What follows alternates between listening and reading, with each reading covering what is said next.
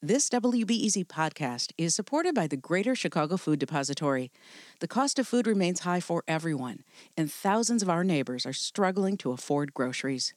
Too many are experiencing hunger now. Families, older adults on fixed incomes, veterans, and children are at greatest risk, with one in four facing hunger. A donation of any size will help.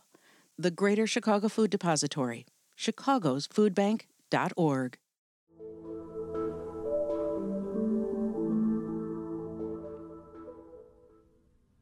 This is WBEZ. In recent weeks, TikTok and Instagram feeds have been filled with videos of pro Israel and pro Palestinian groups shouting each other down on college campuses across America. But off screen, steps away from the clashes and anger, are college students on both sides of a seemingly uncrossable divide, struggling with grief and fear. WBEZ's Lisa Kurian Philip talked to two about how they are coping. I remember reading about the music festival that had been bombed, and I was like, I don't know, it, felt very close. Uh, I love going to music festivals. I love being around people in that environment, and ha- the fact that something as innocent as listening to music could turn into this dystopian s- scene in which hundreds or thousands of people were killed uh, Jews that were my age who don't have any involvement in the Israeli government uh, was truly horrifying and saddening. My name is Callie Stoller. I go to Northwestern. I'm a junior. Uh, I I major in religious studies with a concentration in law and politics and a minor in classics. My name is Yusuf Haswa. I'm from Brooklyn, New York. Uh, fourth year at the University of Chicago, studying political science with a specialty in race, indigeneity, indigeneity and diaspora. How can I go to class when people in Gaza don't have beds, like they don't have water? Half their family members are under rubble. Like when people who like look like my dad and look like my sister and look like um, my grandfather, like don't have limbs, how can I consider to be a college student? There's no college life when there's no Palestinian life. Yusuf stands underneath a tree at the center of his school's quad. It's strung with bottles painted red, green, and black, the colors of the Palestinian flag. Nearly every day since October, he's been organizing and demonstrating here with other pro Palestinian activists. 20 miles north, Callie's sitting on an old school yellow velour couch in her apartment a few blocks from campus. She turns inward. The violence happening half a world away makes her cautious about where and with whom she shares her grief. I feel hesitant reaching out to new people or going into more academic spaces or classrooms um, and saying that I'm Jewish and saying that I, that I don't fully support either side, that I am kind of in the middle, um, in the middle in a way that leans very much towards a pro Palestinian cause, but also has an emotional stake in the continued existence of Israel.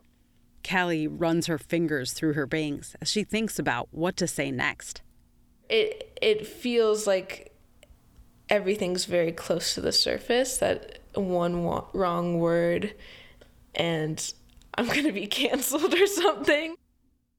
Yusuf finds a bench on the midway, a grassy boulevard at U Chicago, framed by tidy rows of trees.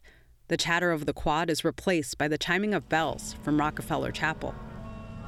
These last few weeks have been some of the hardest weeks of my life. Like it just like being on being on the phone with family and um, things being uncertain and having your identity be so politicized and losing friends I've known for 10 years. I had a classmate of mine come up to me after class and he told me that Israel should continue to bomb the um, children in Gaza because if they don't, then they'll grow up to kill Israelis. Just being you like just being palestinian is a problem for some people like is is a topic for heated debate. Like that is like how can you ask a child how can you ask a student how can you ask an adult to navigate that? Yusuf wears a palestinian keffiyeh draped on his broad shoulders today and every day he says. His father and grandfather were expelled from palestine in 1948 some settlers walked into their shop and were like mm, this is ours now they walked physically from palestine to to jordan. My dad never knew a home. He spent the rest of his life trying to get back to be the next generation that has to like watch like our parents and our grandparents like not not feel what home is like really makes you feel unsettled. Back in evanston Callie points to a bronze Hanukkah menorah on her fireplace. She says her roommate bought it for her from Goodwill for $2. It reminds her of the one she grew up with. Her dad's family is Jewish and fled pogroms in Russia and Poland. My grandfather escaped in a hay basket that was stuck through with a pitchfork, and he was so small that it missed him. Those centuries of persecution makes having a home and a place that is considered a Jewish state very important for Jews. You can see Callie turning that over in her head she too mourns the lives lost in Gaza. Listening to interviews from doctors who say that they have to operate with flashlights on their phone on children who have lost limbs, who don't have any more anesthetic to use. Like, you can't hear those stories and continue to support Israel.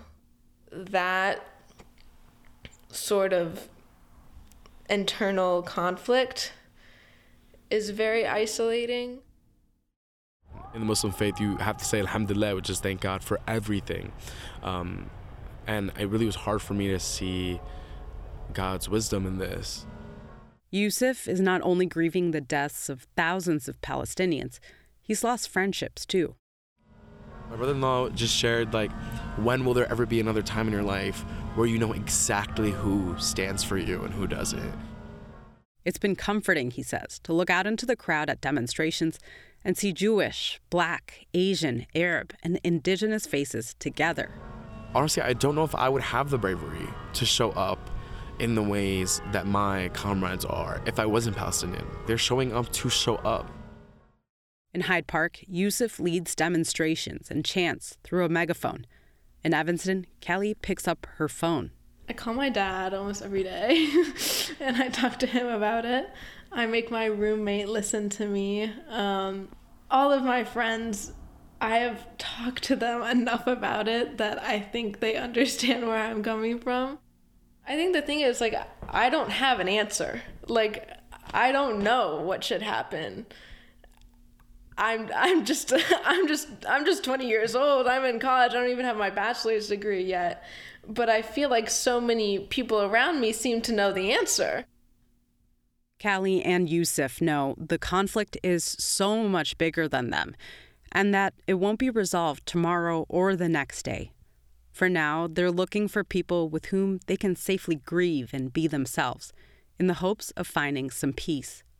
Lisa, Corey, and Philip WBEZ News.